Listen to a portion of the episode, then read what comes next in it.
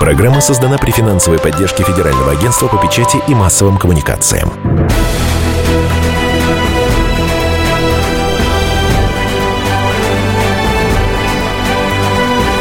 Занимательная геополитика с Галиной Сапожниковой. Здравствуйте, друзья. Вы слушаете радио «Комсомольская правда». А, Антон Челышев у микрофона. Вы не ослышались. Сейчас, в не совсем урочный час, простите за рифму, а, программа «Занимательная геополитика». Галина Сапожникова в нашей студии, обозреватель «Комсомольской правды». Галя, приветствую Добрый тебя день. с наступающими, с Привет. наступившими праздниками а, со всеми.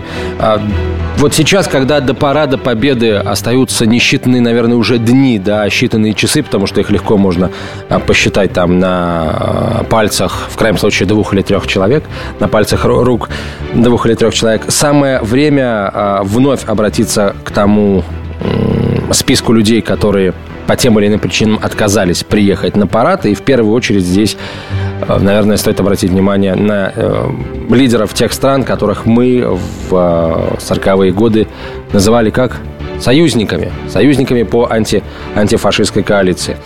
А, о том, почему тогда они были союзники, а сейчас, э, дипломатическим языком выражаясь, партнеры, а языком геополитическим, наверное, соперники, это, это будет мягко сказано, да, вот. Почему э, так изменилась расстановка сил, и была ли она, в принципе, когда-нибудь такой, были ли они настоящими союзниками, они нам или мы им. Об этом мы поговорим э, с автором идеи и продюсером фильма «Союзники» Александром Смолко. Кстати, полное название фильма Союзники веры и правды. Союзники. точка веры и правды.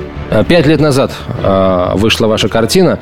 Э, Сейчас нет желания, например, снять, сня- снять вторую часть, потому что за последние пять лет как-то вот ситуация-то еще, еще хуже стала, если говорить о- об отношениях России с Западом.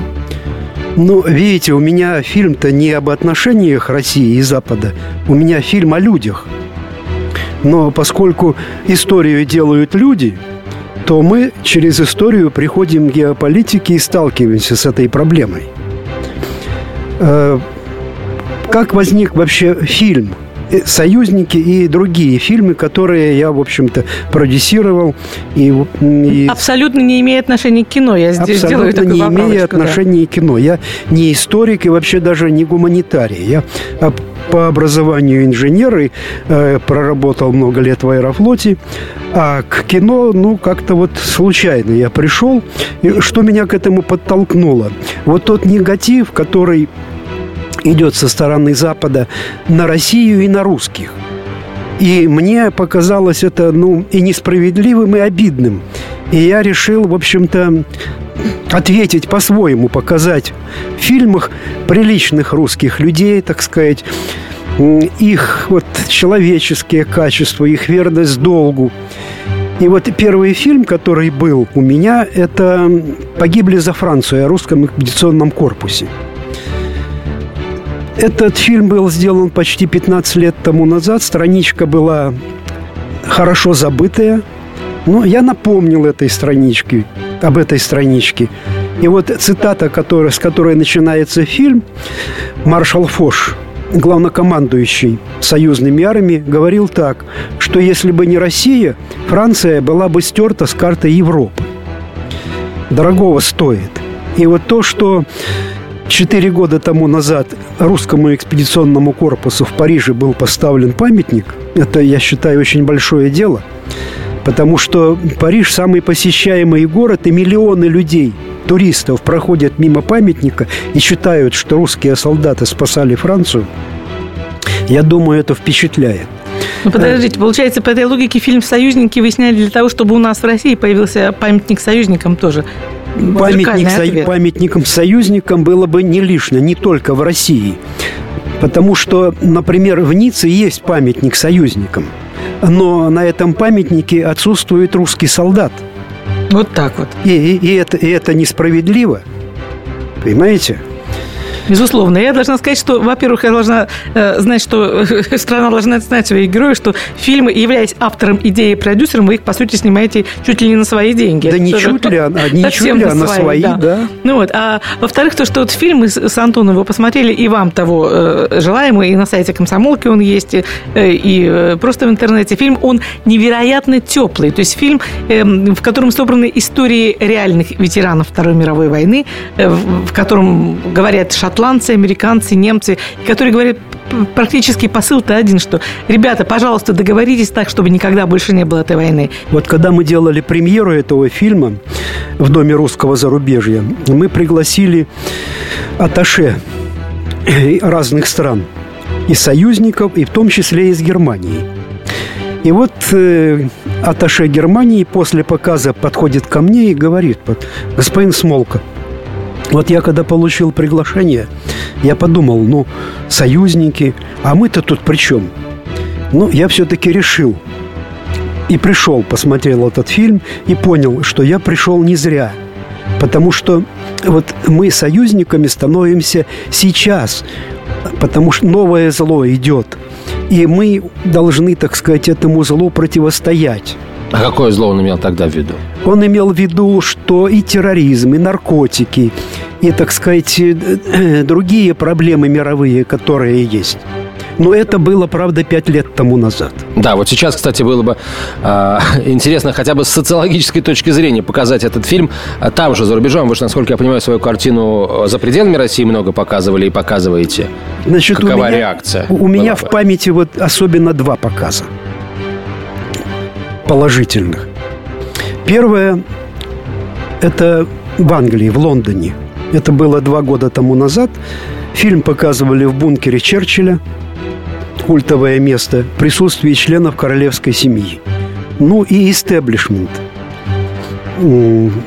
И члены парламента, и представители крупных банков, депутаты, в том числе и наши депутаты были.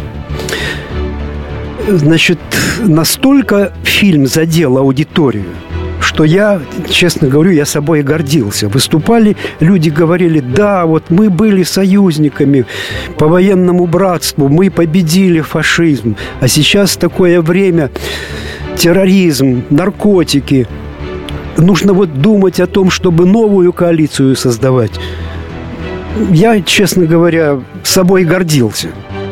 Второй показ – это в Германии. Давайте сейчас мы паузу небольшую сделаем. О показе в Германии вы узнаете, господа, через несколько минут после короткой рекламы и выпуска новостей. Специальный проект «Радио Комсомольская правда». Что будет? Сегодня мы говорим о том, что будет завтра. Ведущие эксперты и политики в прямом эфире делают свои прогнозы на будущее в программе «Что будет?». Каждый вторник с 19 до 21 часа по московскому времени на радио «Комсомольская правда». В эфире Владимир Сунгоркин и Александр Яковлев.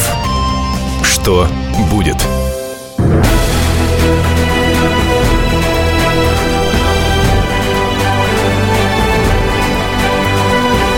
Занимательная геополитика с Галиной Сапожниковой. Мы продолжаем. Галина Сапожникова, Антон Челышев и наш гость, автор идеи, продюсер фильма «Союзники» э, Александр Смолка. Александр Константинович, ну, о показе в Великобритании рассказали, теперь давайте... В, в Берлине, да? В Берлине. В Берлине. У меня, честно говоря, определенное волнение было. Все-таки, так сказать, побежденная страна, как немцы, примут фильм, приняли блестяще блестяще. И я даже себе сказал, я было время уже успокоился. Ну, сняли фильм, ладно, придет время, там, так сказать, оценят. А тут я себе сказал, что нет, ты еще должен поработать, чтобы люди увидели этот фильм под впечатлением вот той реакции, которую я увидел. И я вам скажу, что война немцев многому, многому научила. Вот забегая вперед, может быть, несколько, я недавно совсем был в Таргау на событиях, связанных со встречей на Эльбе, и видел 25 числа своими глазами, как немцы шли и несли цветы на могилы на русском кладбище.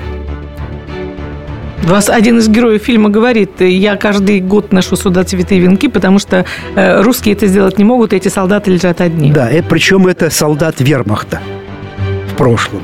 Ну и вот, значит, не могу не сказать, вот делали два показа во Франции. Извините, прибью на секунду. Имя режиссера-то мы тоже должны озвучить. Сергей Зайцев, совершенно замечательный режиссер этого фильма, да. Да. Значит, во Франции очень красиво все было сделано. Но фильм особенно, вот как-то, так сказать, не задел. Я не чувствовал вот той реакции, которую я наблюдал в Германии и в Англии. И я себе объяснил это тем, что все-таки французов Вторая мировая война задела не так, как она задела англичан и немцев. Это все-таки объективный факт, хотя у нас малоизвестный. К примеру, об эскадрилье Нормандии и Неман у нас знает каждый школьник. А то, что в конце августа 500 авиационных специалистов из Англии воевали на севере, на Харикейнах, обучали наших летчиков. Об этом даже специалисты авиационные мало знают. А причина простая. Сталин Деголю симпатизировал, и все, что связано с Францией, скажем так, э, поддерживалось. С Черчиллем отношения не сложились, и вот, так сказать, это, в общем-то, страничка ну, достойная того, чтобы быть известной, она осталась незамеченной. Как часто вам во время работы над этим фильмом приходилось сталкиваться с такими вот историческими мифами? Мне довольно часто приходится натыкаться э, в сети на э, такую э, ироничную фразу, что никогда бы в жизни русские не выиграли войну, если бы не ленд-лиз. Вот мы недооцениваем значение ленд-лиза или, наоборот, переоцениваем его? К оценке тех событий, в том числе войны Второй мировой и ее результатов, надо подходить справедливо. Все-таки как-то, так сказать, опираться на те исторические факты, материалы, статистику, которая есть. Поэтому вот я сразу скажу, что э, на Восточном фронте Германия и ее союзники потеряли где-то около 600 дивизий. Больше даже, где-то 610-620 союзники, союзники, э, на их долю досталось где-то 170 дивизий. Немецких? Немецких и союзников. Угу. То есть соотношение где-то 80% и 20%. Ну, 20% это, в общем-то, не та цифра, о которой не стоило бы говорить. Потом, говоря о войне, да, о ее результатах, у нас все-таки как-то вот э, Вторую мировую войну отождествляют с Великой Отечественной. Ну, это действительно Великая Отечественная война – это, так сказать, главная часть. Но была же еще и другая война. Была война на Тихоокеанском театре, где американцы воевали с японцами. И вот об этой войне у нас известно мало – я скажу, что Япония на тот момент была мощной военной державой. У нее была 7-миллионная армия, флот, авиация.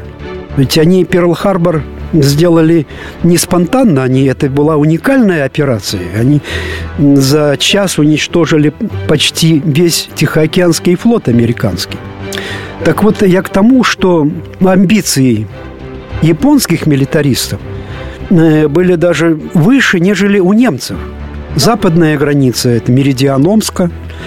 Японцы оккупировали территории, на которых проживало 180 миллионов человек. Это и Китай, это и Корея, это и острова. Можете себе представить. Кстати, значит, ведь э, китайцы потеряли где-то более 30 миллионов человек убитыми в этой войне. Это цифра, сопоставимая с нашими потерями. 30 миллионов? Слушайте, 30 миллионов. Я слышу цифру. 30 миллионов, да. Я вам могу источники, так сказать, привести. Правда, для китайцев эта война была на два года больше. Японцы напали на Китай в 1937 году. Скажите, пожалуйста, а вот для вас, Александр Константинович, какое событие Второй мировой войны является главным? Я этот, естественно, есть подвох в этом вопросе. Я просто знаю, э, по сути, возвращаю вас к одной из ваших статей, опубликованных в журнале «Наш современник», по-моему, о том, что, вот, э, процитирую, в Англии издали 40-томную историю Второй мировой, и в ней 90% посвящено британцев. По мнению англичан, главное сражение Второй мировой произошло в Северной Африке под Эль-Аламейном. А для Японии это, по-моему, оборона Окинавы. То есть для каждой страны есть какой-то... И атолл Мидуэй. Или есть э, некое универсальное главное событие Второй мировой. Я, честно говоря, вот так не ранжировал события. Я ж и не историк, и тем более не военный историк, и вообще не историк. И я войну воспринимаю в целом. Для меня, наверное, главное событие – это все-таки наша победа. Ну, с моей точки зрения, вот когда я, вот, скажем так, уже въехал в тему. То есть сначала была просто идея союзники показать нашу роль. То есть союзники для меня были на втором плане. Но когда я вот стал разбираться, то я понял, что вот нельзя не отметить роль союзников – вот надо же, я совершенно иначе воспринимала вас. Ваш фильм и именно как попытка показать э, союзников, показать теплыми, живыми, э, абсолютно адекватными людьми американцев, британцев, французов и немцев, и даже и всех, кто и, и прочих через запятую. Оказывается, у вас изначально была цель против, противоположная. Значит, у меня была цель, вот, скажем так, недооценки нашей роли, понимаете, что вот все-таки вот они нам спасибо-то еще не сказали. И вот на этом я акцентировался. Но потом, вот посмотрев, так сказать, вот как люди, как союзники, наши союзники, а вот эти вот люди-то, они остались союзниками, они и сейчас союзники. А Правда, что же тогда происходит на вот почему на э, уровне личности, на уровне солдат существует военное братство, и мы можем называться союзниками, а на, на каком-то э, более высоком уровне, когда вот эти кроны деревьев разрастаются, обрастают ветками, союзнические отношение куда-то улетучивается. Что происходит-то такое? Ну, происходит вот то, что называется геополитикой. Вот, так сказать, геополитические интересы определенных кланов, кругов, правительств, с которые, собственно, э, вот э, стимулируются вот этими интересами, вот они заняты, я бы так сказал, переделом мира – ведь цель холодной войны была направлена на то, чтобы пересмотреть итоги Второй мировой войны. Скажите, пожалуйста, из героев вашего фильма сколько еще человек осталось в живых? Они ведь каждый год, естественно, уходят, да, уходят значит, и уходят. Э, ну, должен сказать, что вот мы сняли где-то порядка 40 человек, ветеранов.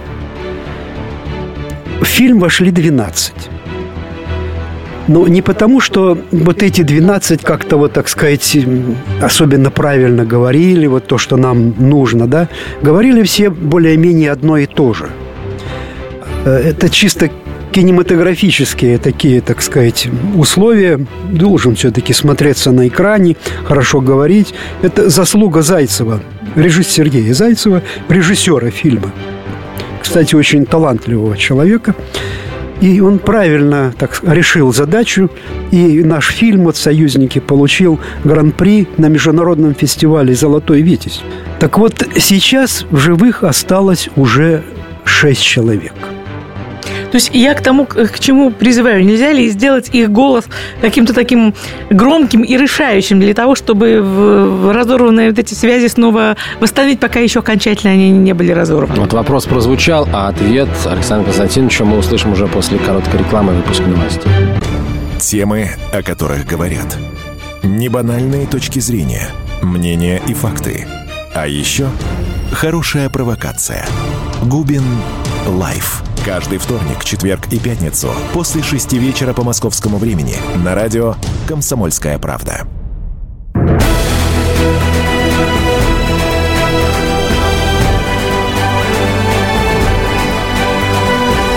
Занимательная геополитика с Галиной Сапожниковой. Итак, друзья, мы продолжаем.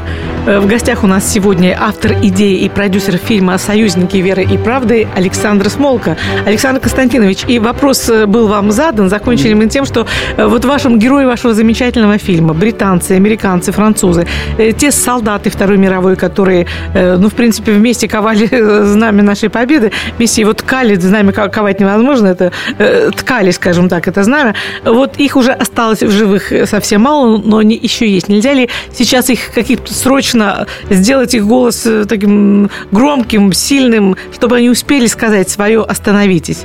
Вот это, между прочим, то, что я сейчас стараюсь сделать. В феврале месяце была конференция в Ялте. Ялта – прошлое, настоящее, будущее.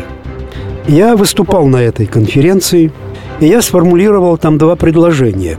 Первое – провести встречу ветеранов на Эльбе в честь 70-летия встречи союзных армий – и второе предложение.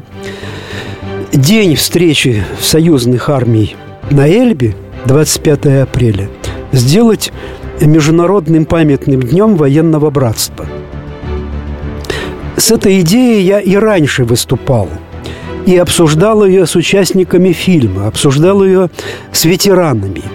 И больше того, так сказать, было подготовлено обращение главам государств. Я это обращение сейчас озвучу. Уважаемые господа, мы, участники Второй мировой войны, обращаемся к вам, лидерам крупнейших мировых держав. Бог дал нам выжить в страшной войне и прожить долгую жизнь. Наше участие в фильме «Союзники» и это письмо может быть последнее, что мы можем сделать в этой жизни. Уважаемые господа, Ваши предшественники вошли в историю как лидеры антигитлеровской коалиции, как лидеры, сумевшие сохранить мир на планете в период Холодной войны. Вы имеете шанс войти в историю как лидеры, сумевшие возродить дух военного братства, дух дружбы и доверия, дух Эльбы. День встречи на Эльбе 25 апреля – должен быть объявлен праздником в странах, лидерами которых вы являетесь. Помните, что для простых людей, для матерей, чьи дети не вернулись с войны, нет победителей и побежденных, есть десятки миллионов убитых и искалеченных. Но есть те, кому суждено было остаться в живых. И наш долг перед Богом и людьми сказать еще раз, что самое дорогое в жизни – это жизнь. А дух Эльбы – это дух жизни. Я хотел, чтобы наша страна выступила с этой инициативой, понимаете? Я не хотел вот эту инициативу отдать, предположим, кому-то другому, тем же англичанам или американцам, понимаете? Потому что вот когда вот это было пять лет тому назад, обстановка была другая, и эта ну, тема правы, вообще могла бы найти Конечно, великодушие – это как раз есть символ и признак, признак великой державы, и великодушие России, в принципе, оно общеизвестно, и что бы ни писали в тамошних учебниках, для нас они все равно останутся союзниками. Сейчас, э, причем великими союзниками. Причем э, я должна сказать, что ужасно не модно сейчас и даже преступно почти цитировать Сталина. У него есть совершенно замечательная цитата. По-моему, вы лучше знаете, из какого она приказа эта цитата. Ну, ты давай начинай цитировать э, эту цитату, да. приводить цитату. Окей, да. этим успехом в значительной мере способствовали наши великие союзники Соединенные Штаты Америки и Великобритания, которые держат фронт в Италии против немцев и отвлекают нас от нас значительную часть немецких войск. И э, Сталин добавил, что освобождение Европы и разгром Германии на ее собственной территории – это задача, которую можно решить лишь на основе совместных усилий Советского Союза, Великобритании и Соединенных Штатов Америки, причем совместных ударов с востока и с запада. Вот, то есть э, товарищ Сталин, цитировать которого сейчас не популярно, как раз очень высоко ценил вот эту помощь и э, роль союзников в нашей победе, правильно? Ну, я бы мог еще, скажем так, подвести базу под эту фразу. Значит, ведь вот последний год войны на территории Германии не был прогулкой. Мы потеряли за этот год более миллиона человек – Союзники потеряли 750 тысяч. То есть цифры, вообще говоря, сопоставимые. И тут, кстати, информация к размышлению. Так ли уж бескровно могли союзники воевать? Ну вот реально, сколько они нам, насколько они укоротили войну? Значит, я сошлюсь на авторитеты. Таким авторитетом может быть назван Микоян. Микоян был членом ГКО, его ввели вот в Госкомитета по обороне, да, за то, что он реально внес большой вклад в нашу победу. И он, кстати, был ответственным за ленд-лиз. И он, Микоян, говорил так, что ленд-лиз помог нам сократить войну на год-полтора. Ну, это серьезно. Это серьезно, если учесть, что год-полтора войны – это миллион-полтора потерь наших убитых солдат. И если к этой цифре еще добавить вот 750 тысяч потерь союзников, то получается, что суммарно где-то вот мы спасли, да, они нам помогли спасти, ну, где-то 2 миллиона жизней. А как тогда относиться к тому, что э, союзники открыли второй фронт только тогда, когда стало понятно, что еще чуть-чуть, и, в общем, Советский Союз справится своими силами. И не открыли его, например, в 41 году, когда немец был под Москвой, или в 42-м тяжелейшем, наверное, году войны. И не помогли нам спасти там полтора, может быть, три миллиона, и это только вот боевых потерь, не говоря уже о мирных жителей, не помогли. Вот как к этой странице отношений с союзниками относиться? Как относиться к тому, что все поставки в рамках Ленд-Лиза были возможны безвозмездными. Это не было подарком, это было все за деньги. Мы за это потом расплачивались. Как относиться к тому, например, что вот мы сейчас стараемся отдавать должное союзническим э, э, действиям и в первую очередь, конечно, действиям обыкновенных солдат, которые выполняли приказы. Вот. Но э, был же и такой факт. В 42-м, по-моему, нет, простите, в 41-м, в октябре 41 -го года, э, когда готовился и был, на самом деле, уже готов приказ об эвакуации Москвы, эвакуации э, и, и жителей, и заводов, и разрушении метро, эвакуации лично Сталина. Э, этот приказ был отменен, и Москва не была эвакуирована, то, то бишь, по сути, не была сдана. Я просто вот знаю, что «Комсомольская правда» опубликовала, совсем недавно вышел альбом с уникальными документами, с факсимильными копиями копиями этих документов. Сталин подписал приказ, и Москва осталась э, не эвакуированной, и немец не оттянул из-под Москвы несколько десятков своих дивизий, которые бы он моментально бы переправил на Западный фронт и вполне возможно осуществил бы, например, высадку на Британских островах. И, возможно, взял бы эту Британию за полторы недели, как, как он взял какую-нибудь Данию, условно говоря, или Голландию, или Францию. Вот. Вот почему мы пытаемся каким-то образом отдать должное союзническим действиям, а я не слышал, чтобы, например, вот э, в каких-то фильмах, документальных, не говоря уже о художественных, или в каких-то книгах, вот об этом союзники вспоминали. Ведь можно было очень спокойно эвакуировать Москву, и, и, и пожалуйста, и э, Европа была бы порабощена целиком и полностью, скушена с потрохами, а, а дальше потом, пожалуйста, выход в Атлантику, и, и, может быть, война пришла бы на территорию Соединенных Штатов Америки. Большой такой вопрос, я понимаю, да? Да, это даже не вопрос, это выступление. Так скажем, вот первый вопрос, который я услышал о ленд-лизе. Да, ну давайте с Ленд-лиз был возмездным. Но на самом-то деле, ведь вот ленд-лиз осуществлялся по такой схеме. Мы должны были платить, вернее, мы не должны были платить за те поставки, которые использовались для военных действий оплачены должно быть вот те материалы, те продукты, которые не использовались в военных действиях. Вот это должно быть оплачено. И там дебаты шли, так сказать, о сумме. Мы больше говорили, мы меньше, американцы больше. В конце концов, на какой-то цифре сошлись. Но до конца, по-моему, так до сих пор еще и не расплатились. Поэтому вот то, что, так сказать, за денежки все, не все за денежки. Не все за денежки, то есть какая-то продукция шла за деньги, но это по договоренности. Но вот ленд-лиз сам, механизм ленд-лиза, он был таким, что то, что нужно для войны, это идет безвозмездно. То, что, так сказать, остается после, мы должны расплатиться за это. Вот это первое. Потом, ну, значит, э, про Англию сказано. Я не помню, кто из лидеров английских. Давайте сейчас опять же паузу сделаем и о том, что э, кто из английских лидеров что сказал, к этому вернемся после э, выпуска новостей. 1418 дней и ночей. 2600 километров по дорогам войны. 7 миллионов героев, награжденных орденами и медалями. 26 миллионов погибших. И вечная память. История Великой Отечественной войны глазами журналистов «Комсомольской правды». Каждый день мы рассказываем, как это было. Один день из жизни страны в 41-м, 42-м, 43-м, 44-м и 45-м годах. Истории нашей победы с 22 июня по 9 мая на радио «Комсомольская правда».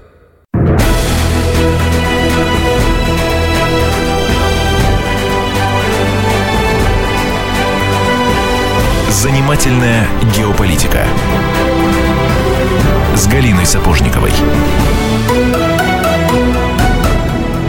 Возвращаемся в студию. Галина Сапожникова, Антон Челышев и наш гость Александр Константинович Смолка, автор идеи продюсер фильма «Союзники». А, в нашей студии Александр Константинович, э, мы остановились на британском деятеле некоем, который произнес некую фразу. Э, фраза достаточно известная. У Англии нет постоянных друзей и врагов, у Англии есть постоянные интересы. И Черчилль, так сказать, как лидер нации, как отец нации, заботился об этих интересах. И, конечно же, он, так сказать, э, думал о том, как сохранить Англию как империю, над которой никогда не заходит солнце. И поэтому он до последнего момента тянул и, так сказать, действовал, что называется, по минимуму. Правильно это или неправильно с нашей точки зрения? Это неправильно. С точки зрения спасенных жизней английских солдат и матросов это, это может быть и правильно. И я бы так сказал, Бог ему судья. Черчилль, да? Рузвельт придерживался... Абсолютно таких же позиций-то на самом деле, господи. Более того, более того, мировая война закончилась э, развалом английской империи. И плоды пожали американцы. Собственно, вот они подобрали, так сказать, вот эти рынки, зоны влияния. И это вот была игра Рузвельта. Ну, что мы будем их за это осуждать? Они свою игру играли. Э, мы спасали свою страну. И на какой-то момент интересы наши совпали. Интерес был разгромить фашизм. Вот, э, Александр Константинович, не видите ли вы в этом некую такую вот общую линию, что сначала нас выкинули из всех учебников истории, ну, не из всех, из многих, там, роль Советского Союза одной строчкой прописана э, из десяти страниц, посвященных войне, скажем так, да? Ну вот, э, потому вот эти анекдоты, э, которые, к сожалению, оказываются реальности, о том, что простые, допустим, американцы не знают, не представляют, что такое э, Сталинград или Курская битва, нам так кажется смешным, но это реальность. Потом нас убрали из музеев. Я лично в Вашингтонском э, музее, одном из вашингтонских музеев, изумлялась тому, сколько э, пространства отведено участия э, США во Второй мировой войне и сколько, что рассказано о Советском Союзе, тоже буквально несколько абзацев. Потом началось очень агрессивное переписывание, переворачивание продолжение истории в Прибалтике. То, что произошло на Украине, мы тоже уже наблюдаем в режиме онлайн. Э, тоже начиналось все с достаточно безобидного возвеличивания э, ОУН-УПА и Бандеры. Ну и вот потом такой демонстративный неприезд на парад. Ну, честно говоря, вот мое мнение, я вообще не считаю, что нужно посвящать хоть какую-то минуту эфира, хотя в данный момент именно это и делаю, э, рассказы о том, почему какой-нибудь там президент Эстонии Ильвес гордо объявил, или Дали Грибаускайте, президент Литвы, гордо объявили о том, что они не едут на парад. Но вас, в общем, не очень-то здесь и ждали, прямо скажем. Ну, скажите, вот вопрос из двух частей. Во-первых, есть ли в этом некая линия, и в таком случае э, каким будет продолжение этой линии, что будет финалом? И второй вопрос, стоит ли вообще расстраиваться по поводу того, что кто-то к нам не приедет на красивый парад? Ну, расстраиваться, конечно, стоит. Обидно. Обидно, конечно, обидно. Ну, что сделаешь? Я вижу в этом совершенно четкую тенденцию. Я вот в одной из своих статей написал, что вот у русских любимая забава наступать на одни и те же грабли. Понимаете? Что я имею в виду? Против России всегда было движение такое, так сказать, направленное на ее разрушение. России боялись и хотели ее разрушить всегда. И поскольку военной силой Россию было не сломить, и история это показала, и в частности Вторая мировая война, то нашли другие способы. Ведь вот когда стал Сталин плох, тогда, когда мы выиграли войну, и вопреки всему, так сказать, несмотря на те огромные потери, Россия, Советский Союз становится великой державой. И тогда, так сказать, начинает работать схема. Плохой лидер, плохое правительство, э, плохая страна, плохой народ. Так вот, давайте-ка мы у России заберем вот то, те богатства. Не получилось. Но, собственно, даже раньше можно обратиться. Вот ведь Первая мировая война имела ту же самую цель. Что сейчас происходит? Вот тот развал, который был в 90-е годы, которому мы свидетели, ну, был остановлен усилиями конкретного человека, Путина. И вот когда начался подъем России, вот вдруг Путин стал плох. И отсюда, значит, а, плохой лидер, плохое правительство, плохой народ – плохая страна, а не забрать ли нам, так сказать, вот эту страну и сделать ее хорошей? Вот, от, вот ответ. То есть нас э, оптимистично должна сказать, что нас ждут еще гораздо более интересные события в финале э, после вот этой неявки на парад, так? Да, понимаете, неявка-то это, конечно, знак. Это знак. Но, так сказать, ответить на это мы можем только став сильнее. Почему а, Великая Отечественная война, а война с а, Германией и вот глубочайшая была ненависть, ну, наверное, все-таки не к немецкому народу, а фашистской верхушке. И если говорить о войсках, то в первую очередь это, конечно, СС. Ненависть была глубокая. Но смотрите, закончилась война, и прошли 70 лет, и по-прежнему сейчас, вот, как вы говорите, плохой лидер правительства, плохая страна, плохой народ, но очень хорошие углеводороды.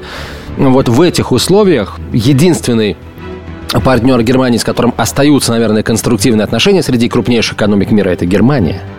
И надежда на то, что э, если есть да, э, страна, которая рано или поздно, поздно сможет сказать нет от своего имени или от имени всей Европы нет там э, Вашингтону, и это опять же Германия – который, может, наконец начнет блюсти свои интересы, а не интересы там заокеанского союзника большого. Но видите, в чем здесь парадокс? Я, я возвращаюсь к тому, что один из наиболее ярких показов фильма «За границей» это была Германия. И я это объясняю тем, что война немцев кое-чему научила. Они действительно, так сказать, понесли большие жертвы, понесли большие потери и поняли, что лучше все-таки, так сказать, договариваться – и плюс, плюс, ну, самая мощная экономика в Европе, и столица Европы реально это Берлин, и, так сказать, они, они вправе определять политику. Что нужно? Вот теперь вам вопрос как человеку, который может изменить главное, да, может изменить мнение людей о чем-то, в данном случае о нашей стране. Что мы должны сделать в Европе, в мире, вообще везде для того, чтобы нас вот опять же, с геополитической точки зрения нашу страну перестали воспринимать исключительно как огромный такой бассейн, доверху заполненный нефтью, да, в который нужно засунуть шланг, а второй конец вывести в свою страну.